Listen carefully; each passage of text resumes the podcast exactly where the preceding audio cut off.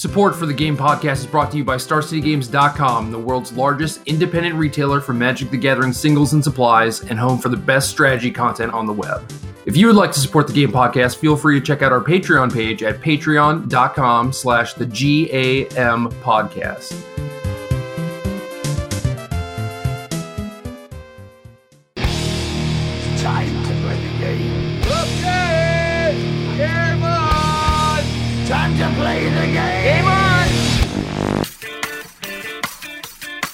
Hey everyone, welcome to the 72nd episode of the Game Podcast. I'm Jerry Thompson. Here with me is Brian Gottlieb, aka Teferi's Imp. Yeah, I'm, all my work this week is in service of Teferi. Even though I had it as my number two card in the set, I'm starting to worry that maybe I underestimated it a little bit. It maybe belonged as the number one card in the set. Teferi had made me a believer this weekend. I got to play a ton of standard. It- he's just a dominant card in standard and will be going forward. Such a great planeswalker, and that we, I think to some extent we slept on it a little bit because it was so kind of plain very planeswalker-ish, a classic planeswalker, if you will. But Teferi's even better than he reads on paper. I kind of agree with that, but I definitely don't think that Teferi is is number one. I don't think it's like runaway like best card in the set. Like I don't even necessarily think it's like top five card in the set. Hmm, interesting. Uh, I, I would have it as my number one card in standard right now. I think that Karn's applications in other formats still lead me to have Karn as my number one, but just something I considered this weekend when I finally got to, uh, you know, play some matches with Teferi and just blew me away with how he fundamentally changes blue white control and a lot of other archetypes going forward. One thing I, I've mentioned a bunch in our Discord is like people always ask, how can we identify good cards in a format. And we'll talk more about this later, I think. But one of the things I always say is look for cards that are carrying bad decks to success. Well, all those Raft decks, those are Teferi decks. don't don't worry about Raft. That's nonsense. But Teferi is the card that's carrying those cards to those decks to really good results. I kind of agree with that. Like, how many Heart of Kirans have you played against? Because that that seems like the one thing that I've I, I don't know. Like, I've been beating up on these these blue white decks, like all all the different flavors of them, basically just with Heart of Kiran. And Teferi has never really seemed like a thing that is like super scary to me. Yeah, so I if I were if you were asking me what card to attack blue white with, Heart of Kiran would be my answer. I think that's 100% correct. I prepared for that in my deck list because I, I knew that was a vulnerability point. So I have Gideon in my main deck, which does a fine job of like answering Heart of Kiran while you're able to, you know, get to settle range and, and figure out a more stable plan going forward. And I also have artifact removal in my sideboard, be it the destroy target artifact enchantment, gain four life, or fragmentize. I've, I've played some combination of all of those. And I think they're fine choices. So you can even do like sorcerer's spyglass type stuff. There's answers out there. Word. No, I, I definitely agree with that. I don't know. It it just feels weird that you're on this blue white train when like it's it's the most popular deck basically, and obviously your deck is a little bit different, and you are doing a better job of addressing the actual threats to your livelihood than I think a lot of the other people are. But like, I don't know. Do, do you want to be the person that has the target on your back and also when like Heart of Kiran is the card that is ticking up, it's like it's not just Heart, it's also like the decks that play Heart also seem like particularly scary. So Right. I don't know. Like blue white is not where I would want to be right now. No, I get that, and and you know, part of my embrace of Teferi was I was down in it this weekend, right? I was playing all the events that have kind of painted this picture that we can now sit here and do this podcast and say, oh, it looks like blue white's the best deck. So you know, going forward this week, I could very well find myself in other places. In fact, I was already thinking of like you know white black Karn decks, red black Karn decks that I could play into the blue white decks to uh, exploit their vulnerabilities to Heart of Kiran if the decks aren't built properly. So I'm with you. I get what you're saying. Just right out the gate, I was impressed by Teferi.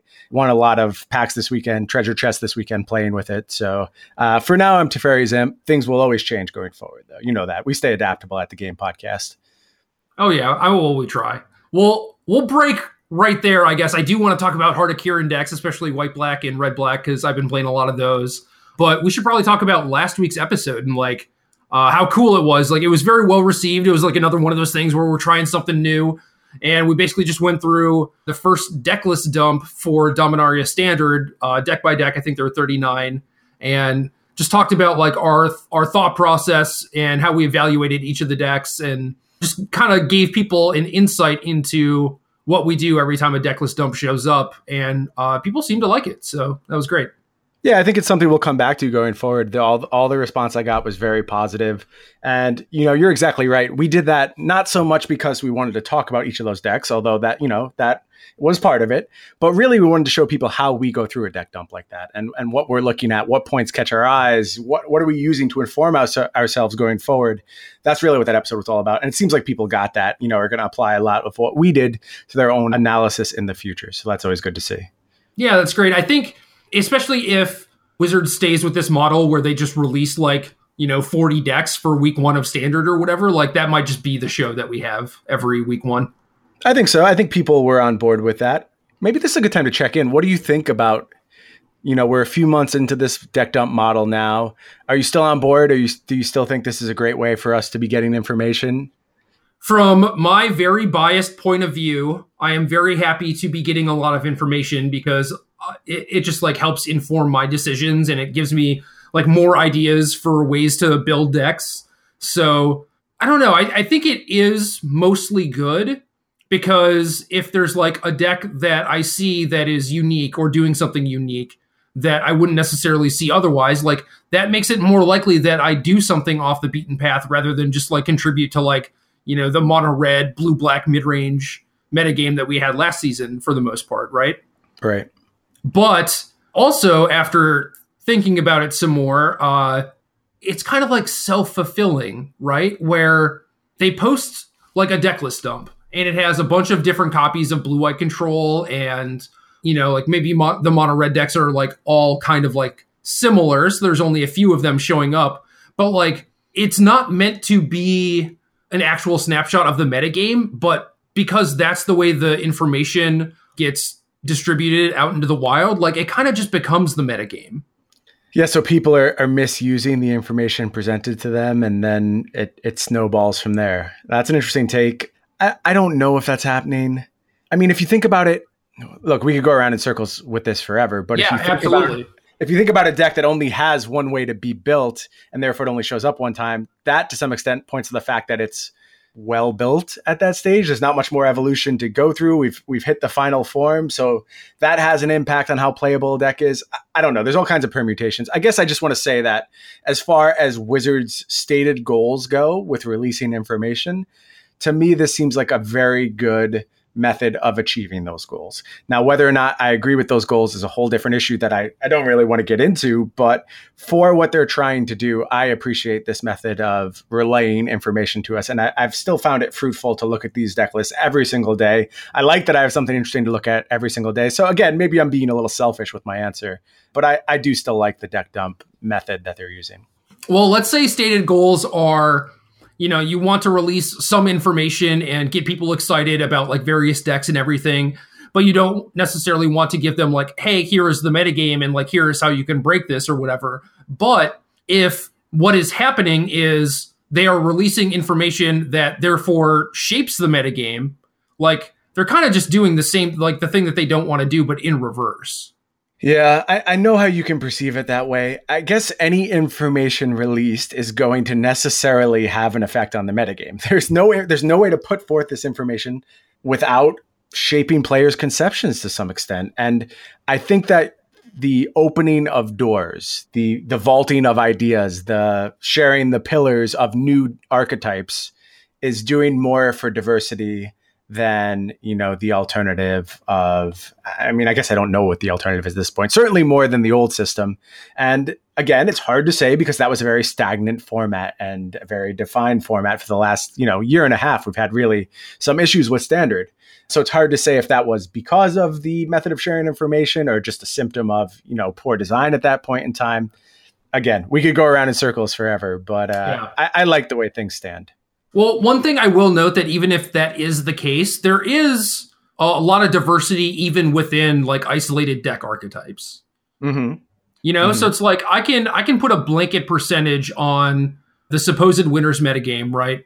And say that like 28% based on these numbers is is blue X control or you know like flash style decks like things that are going like a little bit bigger right and it's like oh that's that's like kind of scary and kind of bad like almost 30% being one deck but like each blue white deck you play against is going to be like kind of a unique experience and you should be sideboarding against them very differently and then that's not even counting like the blue red controls and the blue black controls and stuff. So like it does kind of look like there's a lot of blue white decks out there, but they are all pretty different. I think so. I've seen a tremendous amount of diversity in the way uh, control decks are being built right now. I think a lot of people are doing it wrong, but that's besides the point. I'm sure we'll get into that later. Right. But- and obviously like once the pro tour happens and everything, like the the metagame will get narrowed down to some degree, but we're not Sure. quite there yet. Yep, still a few more weeks to go.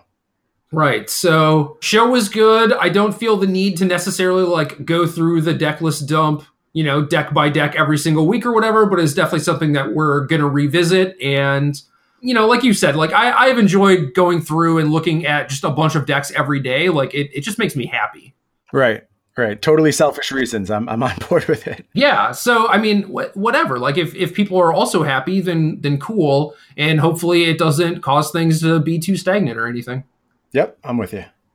But we'll see. So back to talking about Heart of Kiran then, or Sure, we can talk about heart. I mean, I, I think probably the starting point for our discussion is this PTQ, the Magic Online PTQ that just happened. I've always been of the opinion that of these week one results, I put a lot more stock in the Magic Online PTQ results than like a standard open, but especially this week where the standard was teams and that very much shaped the archetype. I, I think the best place to kind of start with our assessment of the format is in this PTQ. Right. And I, I definitely agree with you. I think the the team stuff, the results are valid. The only issue is that you don't know exactly like what the standard player's record actually was. Yep. So it's it's just very difficult to actually evaluate because it's like, yeah, they're on a winning team, but like maybe they went four and ten or something. Like you never know. Uh, but whereas this PTQ, there's you know 200 and some players, if I remember correctly. Yeah, 231 Mhm. and everyone's bringing their A game, right? Like you're trying to win a PTQ. But one thing I will note is that there were like three premier events also this weekend. There were two team GPs and the team open. So how stacked was this tournament? Like we don't know.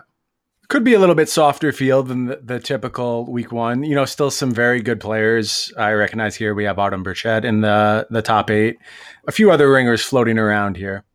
Yeah, for sure. It's just like, okay, maybe there's like three in the top 32 instead of the usual like 10 or 15. So it is, it again, it, it just makes things a little tough to evaluate. And you just have to take everything with like a grain of salt, you know, like none of this is gospel. Exactly. Still something to be learned though. You can learn a lot in, you know, non-perfect information. There there's always takeaways.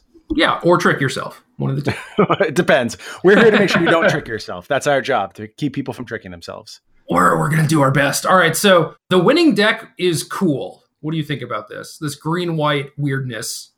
Well, I, I'm excited to talk about this deck because I both have no idea how to ever build a deck like this, nor do I ever succeed with this style of deck. You know, I'm thinking back to something like Green White Megamorph and, you know, other historical, like, I, I, I classify all these as like Kibler decks. Like, Yeah.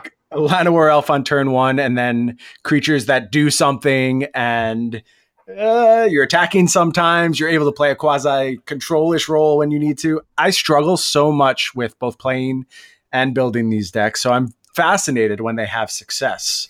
I honestly don't know what to make of this. This is a deck I would never choose to play. It just looks like some creatures with you know a mishmash of abilities, and I know that when these pieces combine, they're worth more than the the parts individually. The sum of the parts is much greater, and, and something special comes out of this. And I played, I I don't know if I played this person, Team Five C, who actually won the PTQ. I played against a very similar list to this in the course of the PTQ, and I, I was impressed by what it was able to do. Yeah, it, I think it looks good to me, and it's also very interesting because they're using a lot of cards that not a lot of other people are using. So you see a lot of the green white decks with like the full explore package. They'll have Merfolk Branchwalker, Jadelight Ranger, and Wildgrowth Walker. Mm-hmm. But with mono red being on the decline, you don't need like a strictly life gain card all that much. It's more just about board presence, right? Right. And then once you've made that determination, it's like, well, do I really need these Jadelight Rangers?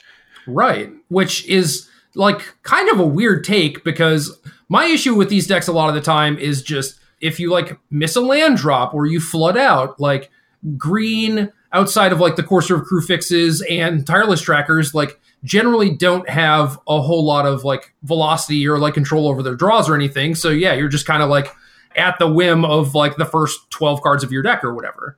So usually, usually that's the case. But look, look at what we have here. oh yeah, The Karn father himself coming to smooth out draws a little bit.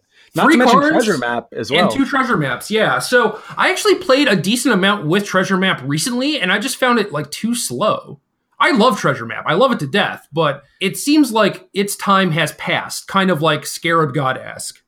Huh. I, I wonder how much his decision or his his or her decision to play treasure map was related to the inclusion of Karn. If they just felt like they needed to have that burst of artifacts where they could put a five five onto the board very quickly with Karn, if that was you know what served their game plan. I don't know. I don't know how much that played into the decision making. Yeah, I haven't thought a lot about treasure map's place in the format lately, just because I think there's a lot of other new tools. Again, Karn comes to mind, another colorless card that every deck has as- access to that can play a somewhat similar role. Yeah, for sure. Uh, just in actually playing the games, I just didn't like it, but I wasn't playing it in Llanowar decks. So maybe that's just one of those things where it's like, well, this deck is is going to have like a mana floating here or there. You're going to be able to find times to actually use it, but it just strikes me as is kind of odd because if like Treasure Map was good, you think there would be like another copy hanging out in the sideboard or something. But they have Nissa, Vital Force, and Lifecrafters Bestiary doing kind of similar stuff. So Very similar, yeah. I, I sort of get it, but uh, I do think that yeah, without Karn keying off artifacts, you probably would not see as many treasure maps in this list. Something about this list that which kind of strikes me is it's playing Llanowar Elves without a ton of threes that you necessarily want to get to. And Treasure Map kind of crappily fills that role. I mean, scrying one isn't a world beater, but it, it is a place to put that kind of extra mana where I'm not sure the curve is really designed to maximize Llanowar Elves. And maybe that's smart. Maybe you just want Llanowar Elves to play that kind of role. And, you know, where you get a turn for Lyra, it's making all the difference, but you're okay with just getting little plinks of value throughout the throughout the game and not needing it to facilitate that one to three curve every time. Yeah, I mean, even, even if you play like a Scattered Groves on turn two and play like a Branchwalker or something, I think as long as you're playing things like Karn and Lyra ahead of schedule, Land Llanowar Elves is worth it. But like, you also have Brontodon, Aethersphere Harvester, and you know, obviously like Land Llanowar Elves into Rishkar is not ideal, but you know, hmm. the, these are things that happen and it like it just scales up so nice like walking ballista like going into the later turns it's an extra creature that uh, can come down on a turn where you're otherwise basically not doing anything for Shauna. So like I, I think it does just kind of snowball, even if you're not trying to hard ramp like one three four. Mm-hmm. I could see that. But yeah, like this deck is interesting. I I'm also surprised to not see as many copies of Shalai because Shalai has been very very good. Yeah, Shalai was a card. Um, I haven't played much with it, but in playing against it, usually playing Settle the Wreckage, so that, that's changing my opinion of the card, certainly. Uh, Right. But I've been very impressed with Shalai. It, it does much more than you would expect from the text on the card. Like the fact that you just have to kill it before you can do anything. You're not interacting with your opponent unless you remove Shalai first, basically. That's pretty game changing. And, and I think this was a card I undervalued a little bit. Yeah, I think I think I did too, and I didn't know that she actually stopped settle the wreckage. I just like didn't even think about how like settle targets the opponent, and she actually stops that. So Yep. like settle is it's basically supplanted Vraska's contempt at this point. Like settle is the the big card that a lot of these control decks are leaning on to deal with the hard to deal with threats. Right. I, I agree. That's where control is at at this point. So you're gonna do things like play a Teferi, untap two lands, pass with four mana open, and then I'm gonna play a Shalai and like you either counter it or you don't. Either way, you're not casting settle the wreckage this turn. Exactly. It puts you in really awkward position as the control player quite often. Yeah, so that that card has been excellent for me, and I've actually just been trying to build green white decks like based around Shalai, and just like trying to maximize her effect, either like hexproofing a Lyra or just as like this late game mana sink. I played against an interesting uh, Abzan deck, which had Winding Constrictor. And it, it's one of those things where, like, you probably don't need to make Shalai much better than it is. But those times you do, I'm sure you can see how that gets out of control very, very quickly. Yeah, game over. Yep. So yeah, I, I wouldn't be surprised to see green white creep up a little bit more. I mean, there's a lot of green decks in the metagame currently be- between like this and mono green and like mono green with various splashes, right? Like there are some splashing red, some splashing black, and the green red dinosaurs decks and all that. But like, which which one is better? It's funny that just a few short months ago, we were talking about green having its legs cut out from under it, saying that there was really no reason to play green anymore. How quickly does one Llanowar elf change the equation of, of whether green's worth it? Yeah, I mean, I don't, I don't think it's just Llanowar Elf. Like, it, it is certainly having access to a good secondary color to play with. Like, you, you have Shanna, Lyra, good removal. All the Yeah. green decks have access to Karn and vehicles if they want them, which are all pretty well positioned right now because of the prevalence of blue eye control. And then, yeah, Steel Leaf Champion, like, that's obviously a card. And I th- I think they got more than Llanowar Elves, but obviously Llanowar Elves is a big pickup. Right, that's the starting point. Yeah, for sure. Uh, so this the second place deck is the deck that I like a lot. Same. This is white black vehicles, and this I, I posted this deck before last weekend on the Patreon where I was like, I, I wrote my article about red black on Wednesday, and then on Thursday I started playing with various white black decks and tuned something that ended up looking pretty close to this, and I was like, okay, this might be the truth. Yeah, this deck just looks great to me. And talk about solving the problem of like what the other two drop is that can crew your hearts. Knight of Malice does it so well in this deck. And, you know, we're talking about how blue white control is very much asserting itself in the metagame. Knight of Malice makes a few cards from that deck look a little silly.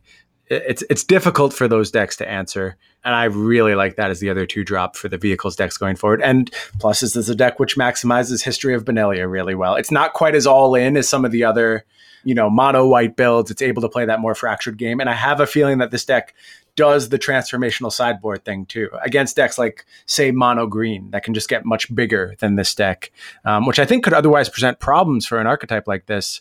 I have a feeling that in post board games, this deck is just fine against something like mono green. Yeah, I mean, I, I would like to see a little bit more interaction for bigger creatures like either another Fumigate or another Settle the Wreckage. Yep, second fumigate sounds good. Yeah, my transformational plans have typically gone like a, a little heavier than this. Like this seems just like kind of like a light inclusion, but uh, I'm on board with a lot of what this deck is doing, and I don't disagree with much from this deck list. hmm Kind of, I guess this is the time to raise my contrarian point of the podcast. Now that we've talked about back to back decks with many, many copies of Lyra included, I kind of find found Lyra underwhelming in all my games this weekend. And I know that's going to shock a lot of people because it seems like she's very much setting the pace of the format. But I think the best decks are already starting to bring their answers, the, the most well constructed decks. For instance, I played against Mono Red and played Lyra a few times, and I'm like, well, this game's over. GG. Game one. You know, I, I play my Yeah. Lyra. I'm at, I'm at a stable life total. Did you get I- fight with fired? Here comes Fight with Fire, blowing me out. Later on in the game, it's tenning me too. So there, there's that to add to the equation. Oh wow, yeah, they like settle the wreckage you, and then Yep. Yep. And then you have a lot of mana floating around. Look, I think if I was playing mono red, which is not something I want to do right now, so don't take this as an endorsement of mono red. If I was, I do think I would have four fight with fire in the main deck. Like, look at these lists. How often are you really disappointed to see fight with fire? Not that often. Against blue white, it's at its worst, but it has a second mode. And you just talked about the settle the wreckage thing where you're you're given this dearth of mana. So I don't know. That's how I would look to build mono red. I'm not a mono red master, so you can throw that out the window if you want. But I know that my red decks would start with four fight with fire. Yeah, I mean the the thing is is that the red decks aren't like a burn deck and they haven't been for quite some time, you know? Right. Like we we've seen we've seen magma spray replace shock in a lot of the lists and now with like Chainwhirler people are cutting on on crop crasher it's like you got to rethink exactly how your red deck should be built at this point and yeah it wouldn't surprise me actually if like fight with fire and you know maybe something like treasure map or whatever like could help you ramp into this thing. Like yeah I, I would be completely not shocked if that is how the red decks end up looking Treasure map is is a nice thought in, in combination with fight with fire. But like three mana kill almost everything in the format. That's not a bad deal. It, it's really not, even at sorcery speed. And then when you add on this kind of, you know, I mentioned it as kind of the new Ramunap Ruins, where if you just sit there forever and get to this point, obviously this doesn't apply against you know, blue white decks. It looks kind of silly against them where you're trying to resolve your nine mana sorcery. But it does happen from time to time that you catch them with their pants down and just win the game on the spot. And certainly against other archetypes, it it, it will do that quite regularly. So Yeah. I don't know. That's where I'd start. Interesting. I mean, the blue white decks don't play a ton of counter spells typically. I mean, yours your your version might. Right. I may be I may be too into my own version right now. I should probably pump the brakes on that a little bit. That's not the most useful information for people listening. But that being said, I'm very high on my version of this deck right now. So Yeah, and I I just got done talking about how much I dislike treasure map, but the, I, I think the the difference is that like mono red is getting onto the battlefield a lot quicker and forcing your opponent to react to you. It's just like Right. if you're on the if you're on the back foot and you have a treasure map, it just feels so bad. But like even in that case, like mono red has Chainwhirler, shock, like cheap removal. So I, I think treasure map is probably fine in this sort of deck. Yeah, I could get into that. Interesting. Okay, I'm gonna write that down. Oh, dude, we could we could get some Jaya action in this deck. What do you think? Uh, I am not sold on Jaya, just on power level. But I- I get what you're saying. Once you start looking in this direction and you're thinking about, you know, reliably casting this spell for its its back half, sure, Jaya begins to make sense. And I, I'm sure you know there's a lot of other avenues you could explore with this hybrid kind of half big red, half aggressive deck that that may prove much better than you would expect at first glance. You gotta play Soulscar Mage Bomat Courier. I think so. I mean, Bomat Courier is just like an insanely good card. Uh, I think we're all at that point. You're, you don't start cutting that card; it's never going to be correct. Like force them to have it. The games where they don't answer it, you just win every time. That's that's worth the gamble. I'm fine with that. And you need that early plink damage. Otherwise, your fight with fire is going to be meaningless anyway. So Right. Yeah, if you need to cast two of that thing, it's a, a lot less realistic than just casting one. right. Uh, so yeah, white white black I like with a transformational sideboard plan. I uh, to your point about Lyra, I think Lyra is much better in a deck that is presenting threats because you run them out of removal, right? So like a lot of the cards that could kill Heart of Kiran or like Aethersphere Harvester or whatever, like kill a big creature, are going to be able to kill Lyra, but you're like actually like getting those out of their hand, like the disintegrations or seal aways, cast outs, whatever, you know? Sure, sure. It's kind of playing the role of like the the typical glory bringer ish type finisher in in these vehicles deck. You've exhausted all your opponent's resources, and here's this card to just close the game out. I get that. Yeah, except she immediately stabilizes you. Like Yeah. assuming assuming she Without doesn't the leave the spell. battlefield. Yeah, assuming she doesn't immediately leave the battlefield, like she is gonna almost immediately stabilize you against like basically every deck out there, unless you're getting attacked by Ghalta, you know? Yeah, I think I think Green gets over it in a few other spots. Like they have things like blossoming defense, but I, I'm not really arguing the point. I just I I found a few spots where Lyra was overcome, and I kind of thought a lot of times, here's my Lyra, I can't lose, and I I found that many decks had ways around it more than I would expect. Right, well, they're adapting. And Right, so I don't I don't like Lyra in like my, you know, counter your thing, kill your thing. Okay, this is the first threat that I play. I Mhm. absolutely hate that strat. Because even if they like they're like, okay, I'll double abrade it or whatever, you know, like every deck is gonna have a way to deal with the first one at least. So I want to like bleed out their interaction and then use it as the top end in my white deck. So like in the green white deck or the white black vehicles decks, I like a couple copies of Lyra main. Yeah, that seems like the best application for Lyra right now. it it just like it stops their heart of Kirans, you know, and that's that's a big deal. Obviously, it's like the worst threat possible against control, but whatever. Yeah, you take what you can get against control. Anything that sticks on the battlefield, you're, you're pretty happy with. So Yeah, uh, I like twenty five land. I like cast out fatal push as the removal suite. I don't really like seal away. uh, in this deck, it's a little awkward, right? You want to be attacking a lot of the times, and seal away is not good for that purpose. Yeah, seal away is like a reasonable bridge into your sideboard plan, but even then, like I feel like you could just have an extra cast out, an extra fatal push, or even like an extra Gideon. Cast down's an option as well. Um, you know, th- there's there's other cards out there you could be playing in this slot. I think. Yep, for sure. And when I was playing this deck, one of the things I noticed that was um, it was a little more difficult to turn on my Knight of Malices than I would have liked. So that might be another reason why the sealaways are present. Huh.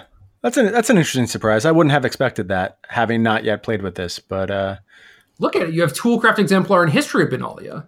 cast out, Lyra. Yeah, sure, sure, sure. But like th- those are on like later turns, right? Like if you're talking about using this thing to crew Heart of Kiran early on, like Right. the- you need the- it at that point. Yeah, the normal play pattern is like turn two heart, turn three, play a thing, crew it, and it's very tough to do that. If if this was a problem that I was looking to address, I, I think I'd start with more copies of Gideon. Gideon has really impressed me. I think its stock has risen a lot. Yeah. Getting back to early Planeswalker, crew my heart of Kiran off the Planeswalker is a nice thing for these decks to have out- access to one more time. And Gideon is one of the things that has actually been frustrating my Heart of Kiran's. So Yeah. I would definitely plus one a Gideon in this list. And the the other thing that I was like trying to use to solve the Knight of Malice problem was play like two copies of Legion's Landing, which was not great because this deck doesn't go super wide. Right, right. It did do the job. So what I ended up doing was uh, sh- just shaving a Knight of Malice because I didn't want to flood on them because a lot of the time like they're they're just not great. That seems So- like a reasonable option too. Yeah, I could I could get on board with that. So yeah, my, my list is not that much different from this one. And even like Duress, Settle the Wreckage, Arguel's Blood Fast in the sideboard, like I had all this stuff. So I'm, I'm thumbs up in this one for sure. This is this has been my most winningest deck on Moto. Uh, I'm with you on the thumbs up. This gets a, a resounding endorsement from me. Very nice deck. All right, Blue White Flash. Thumbs down. Aggressive thumbs down. Quick thumbs down. Yeah, dude, I'm, I'm right there with you. Raff Raff is just not a very powerful card. no. Uh, wow, how long is this going to last? I mean, these numbers are already trending down. I think. I think there's fewer Raffs floating around. Well, they went from like four to three to two. right. We'll get there eventually. We're on our way to zero, which is going to be, I think, the correct number when we get to the end of this Raff obsession that we're currently in. This deck is succeeding off of other cards. I, I truly and honestly believe that. And you're probably handicapping yourself with Raff. You know what ever comes back to, like after people play with these decks, I never hear someone say like, "Oh, Raff's the absolute truth. This is the card to play going forward." It's just like, eh, it was okay, but people still play it. No no one's cutting them, despite feeling that way. So, Well, that's because that's because they want to play a mid-range deck with more threats, and it's like it, you're playing historic cards and you're blue and white, and it like disguises your settle the wreckages or vice versa, you know. So it's like I I get the appeal. The problem is like the card just falls short on like every metric.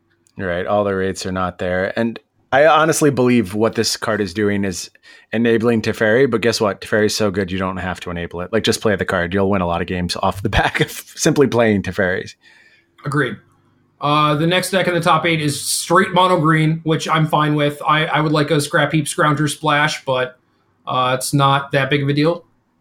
I also would like more Heart of Kiran's here. I think that when this deck doesn't have Heart of Kiran, it's kind of a little too soft to some of the other other stuff being played right now.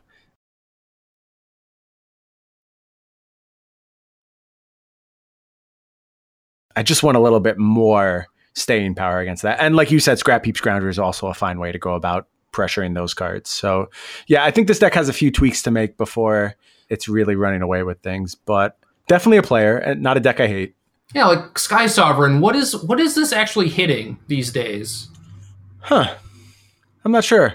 Like not much, and they have four Rampagers. Like that that's about as good as you're going to get with Heart of Kiran. Yeah, I would move away from Sky Sovereign. That's a nice place to start. Maybe that's where you get your splash from. I also think Rhonas is pretty good right now, which is not something I've said in a while, a card that I've been down on. But it, when you're playing into something like Settle the Wreckage, it allows you a little bit more in the range of strategic options. Like you can pressure Settle the Wreckage effectively when you have access to a Rhonas. So maybe a second copy of that card would be beneficial as well. Yeah, I, one of the decks that I saw that had the Black Splash had three copies, which seems a little heavy to me, but That's intense. Yeah. Uh, two seems like the sweet spot. Yep. Uh, another copy of Mono Green Aggro, a lot of copies of Blossoming Defense, which is pretty interesting. The the fourth place deck had three copies, so look out. Yeah. Card's going to be around, and I think rightfully so. Uh, and then we have Autumn's list of blue white. She just wrote an article for Star City that went up uh, today, Tuesday, the day that we're recording this, and her article is good and her list looks good. Yeah, I have some fundamental disagreements, but I think there's probably two successful ways to approach this deck right now, and the Torrential Gearhulk way is is just fine. Like I keep mentioning, the PowerPoint is really Teferi here. Um, what you do around it is up to your playstyle and, and what you think is best.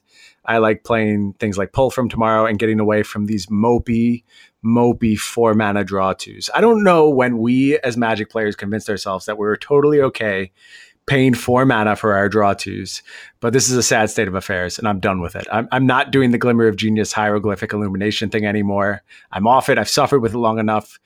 I have a better win condition than Torrential Gearhulk. I don't need to lean on it anymore. So I'm taking my pull from tomorrow's back. That's that's the card I want. I want to draw five in the late game or seven in the late game and just close the game out. So that's where I'm at. I, I don't think Torrential Gearhulk is necessary. And I like just blanking all the creature removal in game ones. It's it's a nice spot to be in. Well, you're blanking creature removal, but how are you actually winning the game? Teferi, you don't need anything else. You just you just ultimate Teferi. No, I, no permanents in play, and then you minus three. against a control mirror, that that actually works.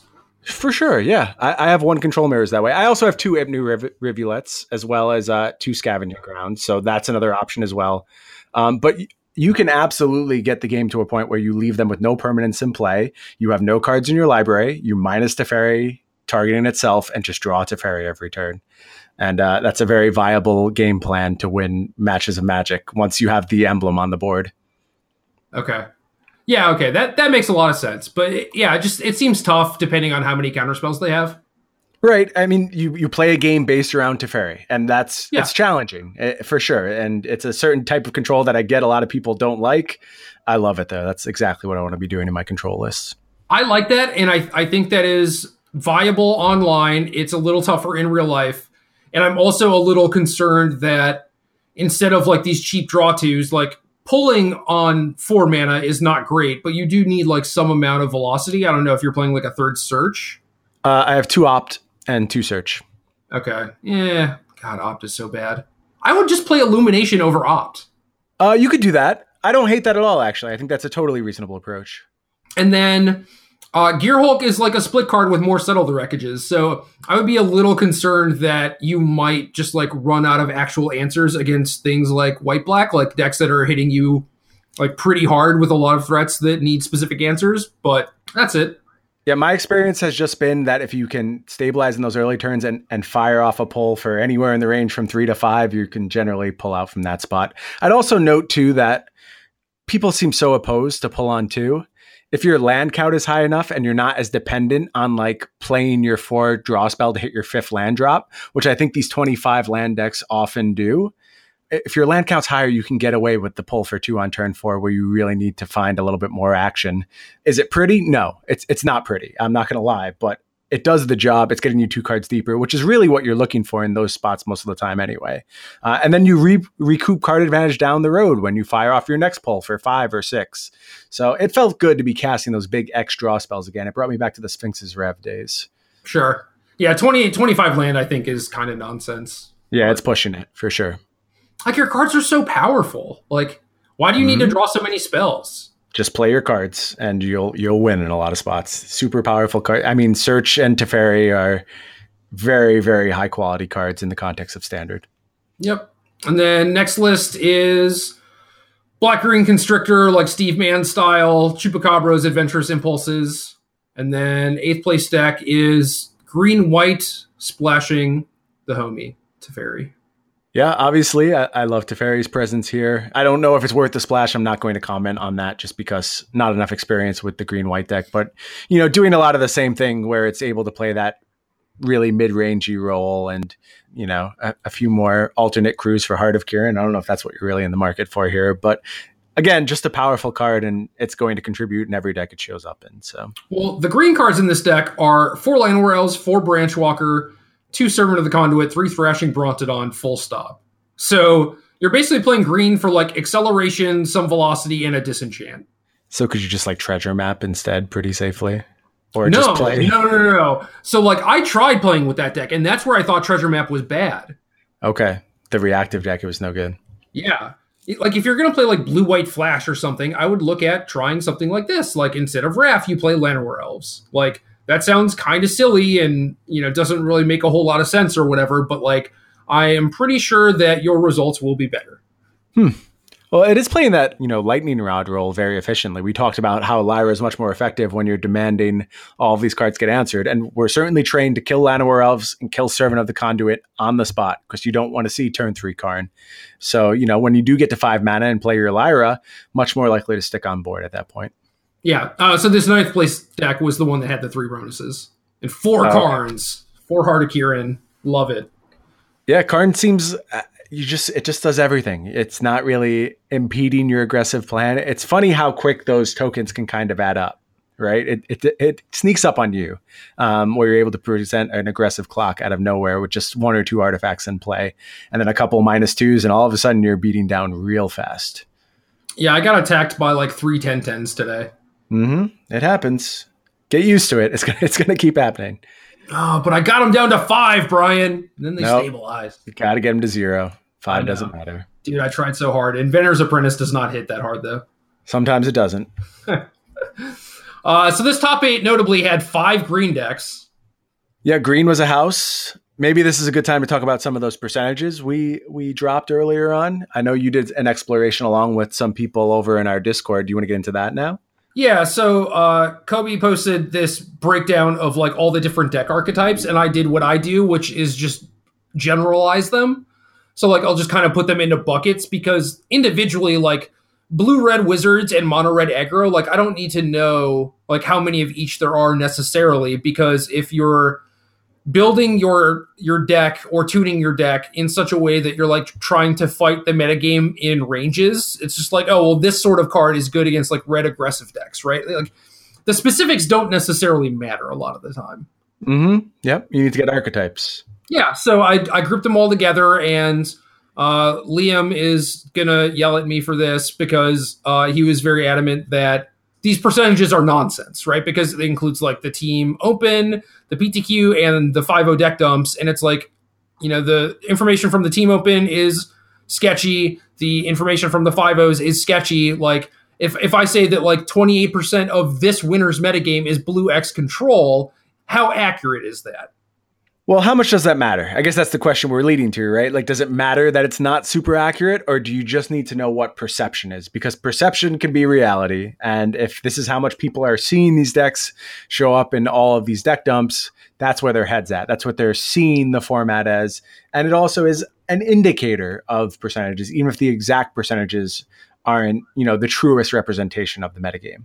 Yeah, my argument was that I'm not going to treat this like gospel. I'm not going to be like, oh, blue X control is 28, whereas green X mid range is 23. Therefore, like blue is going to get two extra cards in my sideboard or whatever. Right, That's not right. it's not really how it works. I think that seeing like some amount of number, and even if they're like off by like five percent each or whatever, it's still valuable. And like this, this was like the information that I used to make like the declaration a couple months ago that like white X aggro was like the you know second most popular like general archetype. Mhm. You remember that? I do remember that, and that turned out to be exactly right. Yeah. So uh, looking at this stuff is helpful for me, and it may or may not be helpful for you. But like, so I look at this and I see blue X control twenty eight percent, green X mid range twenty three percent, white X aggro nineteen percent, red X aggro eighteen percent, God Pharaoh's gift again all different flavors ten percent, black X mid range four percent. How the mighty have fallen. Yep. And then artifact decks, uh, artifact based decks like Antiquities War, Paradoxical Outcomes, stuff like that are 3%. And I didn't actually add to see if this added up to 100 or not. But whatever, you get the idea. It- yeah, it's in the range. It, it tells us what we need to know about where the format's at right now, I think. And and you know, based on my experience of a, a weekend of really jamming Magic Online hard, this sounds about right to me. This this doesn't strike me as really flawed data. Yeah, I, I, I mean, I agree. But again, that, that could be a case of like people switching decks based on the 5 deck dumps and the PTQs and stuff. So it's like, it all just perpetuates itself. But who Yeah. knows? I, I don't actually know what's happening. I just know that like I look at these numbers, I'm also in the queues, and I'm definitely skewing this data into like some weird directions, you know, Yes, like yes. if people use that at all. But my article this week on Star City should give you an indicator of that. But yeah, I don't know. I think I think this is valuable for me where it's like, okay, control is is very popular and the green X mid range decks and white X aggro decks are also very popular, and both of those are like Heart of Kiran decks. Exactly. And this also just speaks so well to why I, I love white black vehicles or maybe even red black vehicles as an archetype. Like transformational sideboard plans to address the white X aggro decks and the green X aggro decks, and you're already naturally pressuring these control decks. It just seems lined up so well to to fight the early stages of this metagame. Yeah. Uh, the thing that I will note is that like red black is completely fine. It is serviceable, but I think the white cards do it so much better. Okay. Chandra, Rekindling Phoenix, Hazaret, Glorybringer, like those cards are actually just not very good right now. And like that's that's kind of represented in the the small-ish amount of red aggro decks that we're seeing too. Right, right, very true. Like a lot of these decks are just very good at gumming up the ground, and like Hazaret doesn't really do anything. And meanwhile, you're getting attacked for four in the air, or getting attacked with like Steel Leaf Champions and Ghaltas and stuff, like things that kill you and have evasion. And make Hazaret look small by comparison sometimes. So in- Yeah. interesting place we've gotten to in this metagame. This is one of the most impactful set releases I can recall in a very long time. It's absolutely shaken the foundations of the format. with, you know, not the hugest card pool. You know, it's a large set certainly, but not one of the largest large sets. And I think it's just a home run on all fronts. This is this is one of the most exciting times to play Magic in the last few years, in my opinion. Yeah, all these decks are are pretty fun too, and like Yep. the games are fun. Yep, I agree with you. Um, I want to share a few numbers from the PTQ, and these are only from the PTQ. These don't go as wide as, as your data collection, um, but these were shared with me by Devin Caldwell over in the Discord. And usually I do all this stuff myself, and I grab a bunch of interesting numbers and interesting facts from the PTQ results, and I share them on the cast. But basically, the second these decks got dumped, the PTQ results came out. The Discord was hard at work jamming out these numbers, and they already did my work for me. So props to the Yeah. Discord. Again, a great place to talk about Magic. Can't emphasize enough how good that community is. But here's some numbers of some of the most popular cards played in the PTQ. There were 20 Chandras, a little higher than I would expect, 36 Llanowar Elves, 30 Abrades, 16 Steel Leaf Champions, 12 Fatal Push. How many Vraska's Contempt do you think there were, Jerry? Oh god, man, I don't know. Eight, six. Two Vraska's Contempt. Oh come on. This card was the pillar of the format. Everything was built around Vraska's Contempt. How many settle the wreckages? Uh, 31 settle the wreckages. That's actually not a lot. That's that's fewer than I thought. It's in like the top seven or eight most played cards, I think. It's both a lot and not a lot. I get what you're saying. Uh, 42 Lyra Dawnbringer, zero Mox. Maybe that'll change. We'll see. This is after your article, I guess, comes out when people will actually be hearing this. So maybe you'll have a hand in uh, changing people's perception of the Mox. Dude, I've been trying hard to 5-0 to get on that deck list dump, but I'm really good at going four and one. it's coming. I have faith. Another card which did not show up zero copies of the Scarab God. Actual Weird. zero copies in the top 32. It's almost like that card isn't good anymore. It's almost like it hasn't been good for a while. So, this was one of the most asked questions we had over in our Discord for this episode. A lot of people wanting us to talk about why is Scarab God not good anymore? So, break it down for us. Why is Scarab God not seeing the same level of play it did previously? What's happening here? So before, when you would cast Hazaret, like they would have maybe played a two mana thing and a three mana thing, and then if your Hazaret didn't get to attack next, or like immediately, it would get to attack the next turn, right? Mhm. And even if it's not attacking, like you know, you could block with it. So Hazaret was good. Now, by the time you play Hazaret, they have like four things in play because like the mana's better, the curves are lower, people have more good cards. It just like doesn't do the same thing. And similarly, you play the Scarab God, you get a vanilla five five, and they're dude, they're already gonna swarm around you. And it, it has the same Lyra problem where like if that's the first big thing you played, like if you're playing blue black control, like they're just gonna have their cast out or whatever at the ready to get rid of your first threat. But even then, they could probably just attack you around it and it wouldn't matter. Or like they just turtle up and like hide behind Karn and start drawing cards and stuff. Like either way, you're you're kind of screwed because the Scarab God doesn't impact the board immediately. So even if you get to untap with Scarab God, you pay four mana to make a four four. Maybe that four four does something, maybe it doesn't. But for the most part, it's just it's not as impactful as it needs to be for the amount of mana that you're spending. Whereas you play Lyra, and there are very few situations where if she doesn't immediately leave the battlefield, that like you just can't attack, right?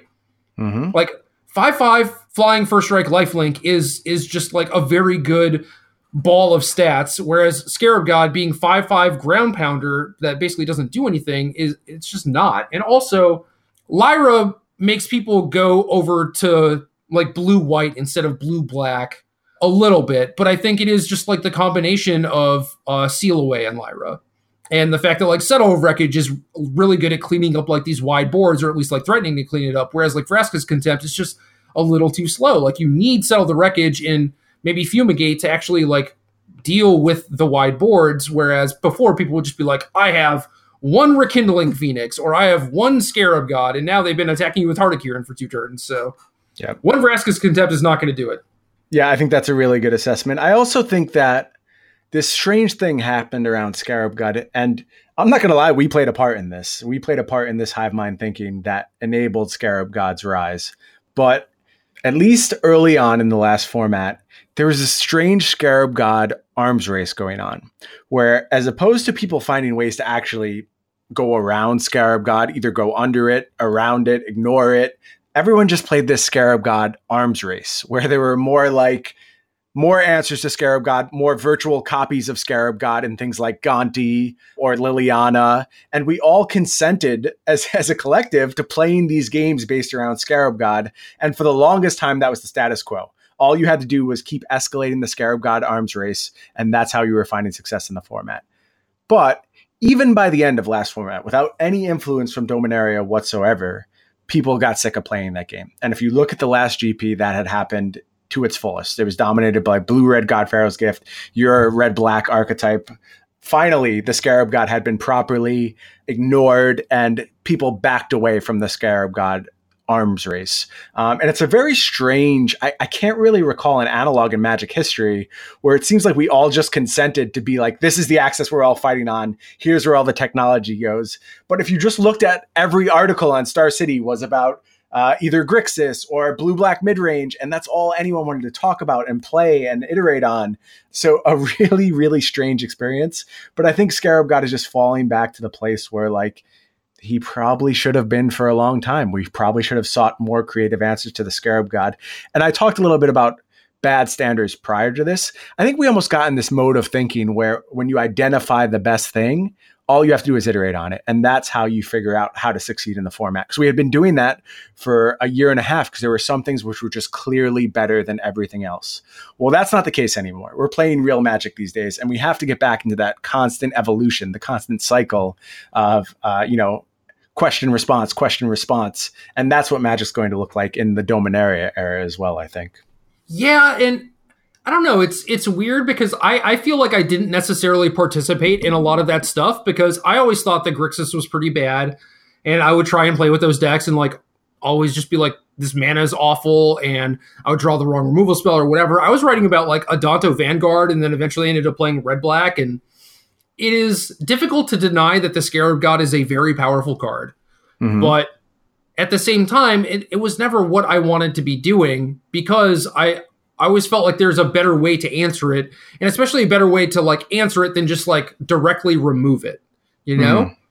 maybe it's go around it, maybe it's go over the top of it. Like there there are other ways to uh, answer or ignore cards other than just removing them. And I think now Dominaria has either given people a bunch of tools or like given tools to people where they built new shiny things that yep. happen to be good against Scarab God. So you know, maybe history of Benalia and the extra awesome white cards are kind of to blame for this or whatever. But like, you know, maybe those cards or those decks aren't even that good, but it's just like, oh hey, like this this deck is like good against blue black mid range or whatever. Like black is just not a very big part of what's going on right now. Like it it's effectively scrap heap scrounger, you know? Mm. To that effect, I, I have some more numbers. So here are the basic lands that were played in the PTQ.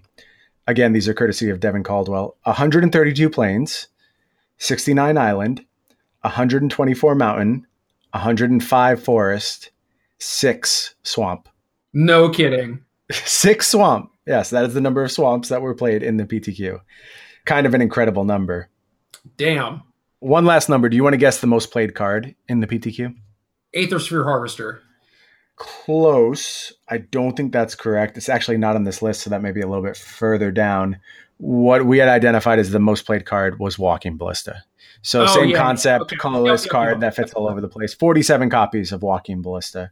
You know these colorless cards will always make an impact, all around an awesome format. I'm so excited to play more of the standard. There's a lot of interesting stuff happening below the surface here there's still so much work to do. Yep, so much to explore. There's a lot of untouched stuff, and I know you're getting into that this week. And by this point, you will have gotten into that. People have read the Mox article and know what you're working on, and there's potential there. I'm not I'm not a believer yet, but I know there's potential there, and I think if the right list shows up, uh, Mox will be a player in the metagame.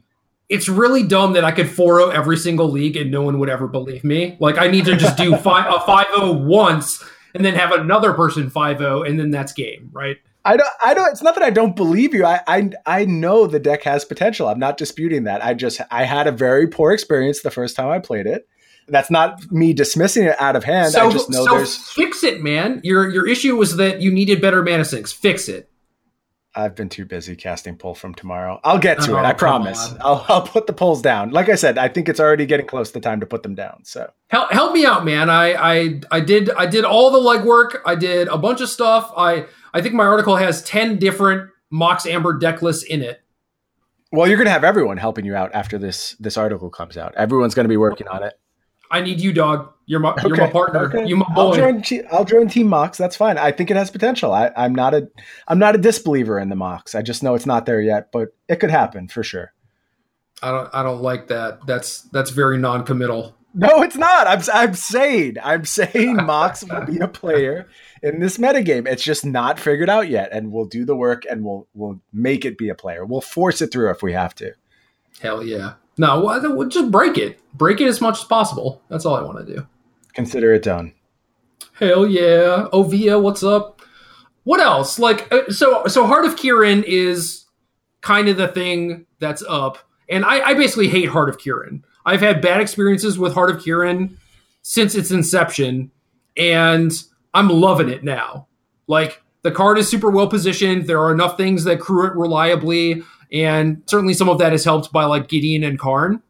Right? Those cards coming to prominence is a huge part of the equation for sure. Yep. And so where do we go from here? I mean, if if White X, Heart of Kiran, Scrap Heap Scrounger, Fatal Push, whatever, is able to beat the blue control decks, the green mid range decks, what is going to beat up on them? Is it is it mono red? It could be, yeah. I mean, look, you're talking about playing things like Toolcraft Exemplar again. You know, if someone goes, hmm, now it's the time for Veteran Motorist, and that 3 1 enters the deck, or, you know, if people decide on things like SRAM's expertise as the way to kind of win the white black arms race, all of these things open the door for Chainwhirler to step up, do some damage, take control. And, and look, we might have already solved it. I mean, I, I'm pretty sold on the idea of Fight with Fire and Mono Red dealing with a lot of the fundamental problems that that deck is currently facing. So it could be that the tools are already there for Mono Red to to step back up. But look, we know certainly at some point in the format, Mono Red will be disrespected and it will win a tournament. I promise this is going to happen. You can count on it, just like there being a Mardu vehicles list in every single top eight. This is another thing that will always happen. At some point, there will be a week where Mono Red is able to shine, and that'll again turn the format absolutely on its head, and we'll be kind of right back to square one. Dude, I got beat up so bad by mono red today. Yeah, I, I lost convincingly to it as well. Again, the fight with fire game. I was like, oh, if this deck adopts this, this is kind of a scary place to be in. Yeah. No, I want to be that person. I want to be the the person that does something weird whenever you play against someone that per, the your opponent is just like, "Oh, like I'm terrified of this." Mhm. Like you want to be the person that everyone is terrified of. Right, right. And this might be the way to do so. All right. Well, I'm gonna I'm gonna keep Heart of Kiran people. I think people are gonna be playing like more and more disenchants and fatal pushes and stuff, but whatever. Like that doesn't make the rest of your deck bad. And when that happens, you're just like, all right, Karn Lyra, you know? Right. You have you have other avenues for sure. Yeah, I, I think I think white black is quite good. I've always hypothesized that the printing of Karn will have a dramatic impact on these decks. I think that's playing out to some extent. I'm a little surprised the numbers on Karn are, are lower. I mean, it just seems like a four of to me. Maybe I'm overstating its importance, but it just enables so many things that the deck wants to do. The games where you have Karn are so fundamentally different from the games where you don't. Um, I guess just in a lot of spots, you would rather have the raw, unchecked aggression, but at some point that's going to change and things will gravitate towards the middle. And, and Karn feels like an eventual four of in most of these lists to me. My rationale behind three Karns is that Karn is basically only good if if you have time. So you need mm-hmm. to like stabilize a little bit. And when you start drawing multiple Karns, it makes it even more difficult for you to stabilize because Karn is not doing a great job at that. Well, in some context, though, I mean, look, to some extent, I'm reshaping the game state to support my argument, and I get that. But you, it's not hard to envision game states where like you have a heart on board, but they've answered all your creature, and now you're pulling off the top, and you draw a Karn, and you can both crew up heart, attack, crew, use heart on defense, and you drew a card that turn, and the game changed, you know, like that. So it's not too far fetched to see situations where Karn is enabling a comeback as well. I do get your point. It plays better when you're asserting yourself on the game than on defense. And this is a very specific situation I'm pointing to. But, uh, you know, it, it's not outside the realm of possibility that Karn enables those game plans as well. No, it's not. It, like you you are completely correct about that and maybe that has something to do with like how you should be building your decks and everything. Like I, I think Gideon and Karn play very well together, especially in combination Correct. with Heart Kiran, right? Correct. So maybe that's like kind of the secret is like you need to play more Gideons to go with your Karns. No, Gideon stock is is very very up in my eyes. I think that's a card that deserves more play right now. Yeah, it's it's just good against Heart of Kiran and it pressures planeswalkers. Like it's awesome. hmm And I basically never thought I would say that. Gideon of the Trials, actually quite good. Times have changed. Cr- Crazy world we live in, man. hmm Best kind though. It keeps things interesting. Been getting attacked by Ghalta. It hasn't it hasn't felt good. it never does when a giant dinosaur is rampaging all over you. Yeah. Yeah, maybe maybe these green decks need to play struggle to survive, like Splash Red for that. Well, you did see a green deck playing uh, Cartouche, right? So they they've made some Yeah, concessions to remove. That's that's just gross. I don't want to do that. What about the what, what? I'm forgetting the limited card, the fight Na- card. Nature's Way? Yeah, are we interested in that card potentially? Not really. I don't know. They'll figure it out. Maybe maybe they I mean they they've been playing like four Ghaltas too, a lot of them. So maybe that's just it. Yeah, that number has has room to change. I, I don't know if I like more Ghaltas or less Ghaltas. To be honest with you, I need to play with this deck more. I played I played with the older, worse version. I need to get some games in with the new version. Yeah. I mean Monument could also just be a thing that Yeah, it could come up, back. ends up being good against Lyra, but eh, who knows. All right, is it time for our question? Because we have a good one. It is time for a question. Uh, this question is going to come to us from friend of the podcast, Emma Handy. Uh, Emma is a Patreon and a member of our Discord. Emma also has her own Patreon, which you could check out. You know, if you're in the mood for supporting great content creators. Uh, but yeah. besides that point, she asks: Is there a way to train oneself to identify cards that are positioned well in a standard metagame? Things seem obvious when someone does it, but it's harder to do it in the abstract. Uh, what do you? What's your takeaway for Emma's question? I mean, we we kind of just talked about like how and why Heart of Kiran is currently well positioned and how that might shift and everything. And I, I think that's kind of just doing it. You know, like I, I think she might be asking the wrong question where it's like, is there a way to train oneself to identify cards that are well positioned? I, I don't think that you need to be able to figure out like cards that are well positioned. I think you just have to have like a good enough read on the metagame and look at it and see like what are these things like what what are ways that you can exploit these various decks, right? So again, uh, blue X control, green X mid range. Like blue X control's removal is very oddly uh, restrictive. So like seal away, right? It's like vigilance just ends up being good against seal away Right. and the green decks are super weak to flyers and it's like okay i guess like heart of Kiran is a thing like plus we have karn and it just like it all it all makes sense right but like you can't be like oh heart of Kiran is good unless you actually look at the decks and identify the decks and their weaknesses and then you start looking for things that will fill that role Right. I, I think that it's such a difficult question because I think the answer is so broad as to almost be meaningless. It's like you need to just see everything and you need to train this ability to perceive a format holistically and be able to pluck out these threads of commonality across different archetypes. Like that's really the best thing you can do is say, you know, statements like, oh, the fundamental turn in modern is turn four right now. So if I find turn 3.5, I have a leg up on everyone. Like that's an example of the holistic approach to a format and, and Right. getting to something a little bit broader.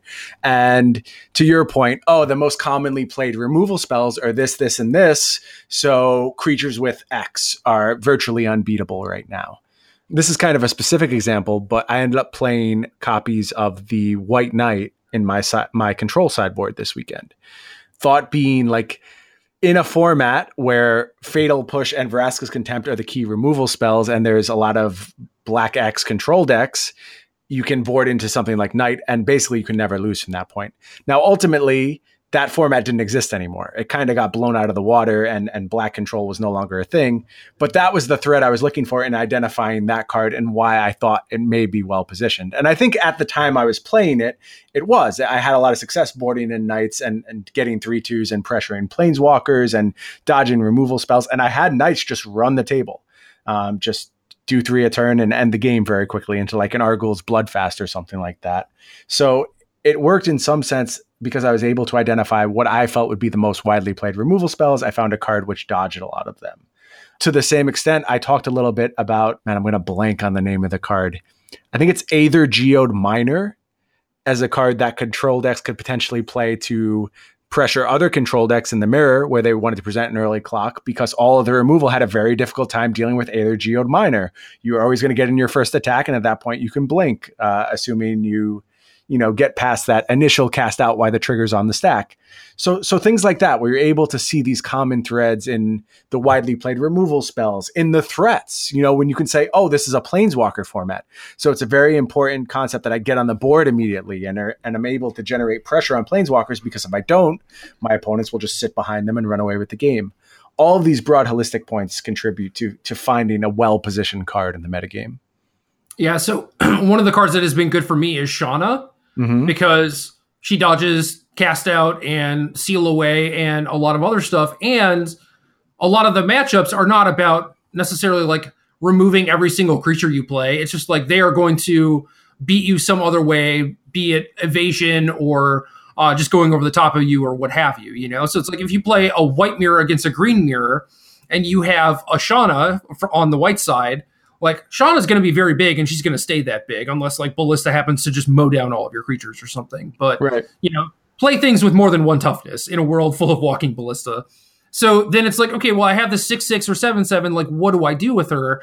And uh, appeal to authority is like kind of the thing that that came to my mind, where it's like, you know, she she's already very large, uh, and now here's a way to give her evasion and make her even bigger. You know, and in in the meantime, like if you're able to keep a couple things in play against the blue white decks, it's like Sh- Shanna's very difficult for them to actually deal with. Right. And you did you just did exactly what I was speaking about where you were plucking at threads, right? You were like, "Oh, this point is good and this point is good."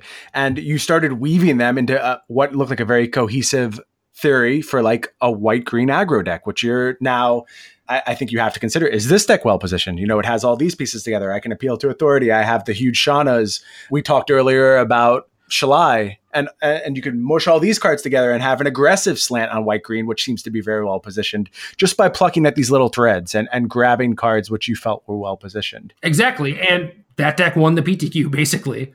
Yeah, yeah, something to that effect. So yeah, I, I think it's a, a combination of being able to look at the meta game, like what what is actually going to be popular, what categorizes these decks, like what makes them what they are and what makes them good, and then just being able to identify weaknesses. And sometimes it is just like, well, vigilance is good against white control, and flying is good against green decks and other white decks. And oh, hey, look, there's Heart of Kiran, right? There's there's not necessarily going to be an obvious answer, especially like a mythic rare or whatever. Like sometimes you have to dig a little deeper, sometimes you have to use a combination of cards. So it is just like be very familiar with the decks and the cards in the format and just kind of always have them in the back of your head. So for me, I have a long box of like playable standard cards, and then I have like two long boxes of playable modern cards. And sometimes I'll just be like going through there. And obviously, like my my definition of playable is like probably different than someone else's. Mine mine might be a, a bit more loose, but either way, it's just like just always make sure that you never forget that like I don't know, restoration specialist is a card. Not that like that does anything, but it's just like, you know, that's kind of this obscure card that you might forget exists unless you have it somewhere that you can go back and reference it to like either refresh your memory or, you know, try and get some inspiration. Yeah, I do the exact same thing. I a lot of times I'll just flip through Magic Online too, but obviously that has a playability issue, but I have, I think, seven binders of like eternal playable cards, so modern and legacy playable cards sorted by color, and I'll just flip through all the black cards in the format and be like, "Oh, this card's here," um, and then I have one like four pocket wide binder that I keep all playable standard cards in, and that nice. binder's a little thinner because I usually don't buy standard unless I'm playing it. Like I'll show up at a tournament and buy the deck, but by the end of a format, it fills out a little bit, and I can often pick some good ideas from there. Word. Yeah, so I I don't know, maybe just like read articles and see what people are doing. And uh, maybe someone will mention a card that you're just like, oh, that's it. That's the secret, you know? And maybe like you see the appeal to authority to go with the Shanna or whatever. And maybe they're like, oh, well, Shanna would be good, but it has these issues. And then, you know, you can present the other half of it, right? It's just like, I don't care where my information comes from. I will take my information from anyone and then parse it how I see fit, you know? But like I just want to have all the information and as long as I'm well informed, I can make the best decision for myself. Right. Right. And that's why, you know, I'm a big proponent of not rejecting any information. It's all useful. You can you can hate the conclusions it comes to, you can disagree and you can say this isn't viable, but still appreciate that information and add it to your memory banks and, and see what you can do with it in the future. Absolutely. I, I don't think that applies to Raff though. I think Raff is just something people should not play with. Well, we've already expressed our distaste for Raff. Hopefully, this is going to be the last episode where we ever have to mention Raff going forward. I would like this to be the end of the Raff experiment. Oh, just wait until it starts taking over in modern or whatever. Uh, I hope not. I really hope not. Dude, it, it pitches to Force of Will. Stop! Stop! Stop! Stop! Don't don't give them any ideas. That's game.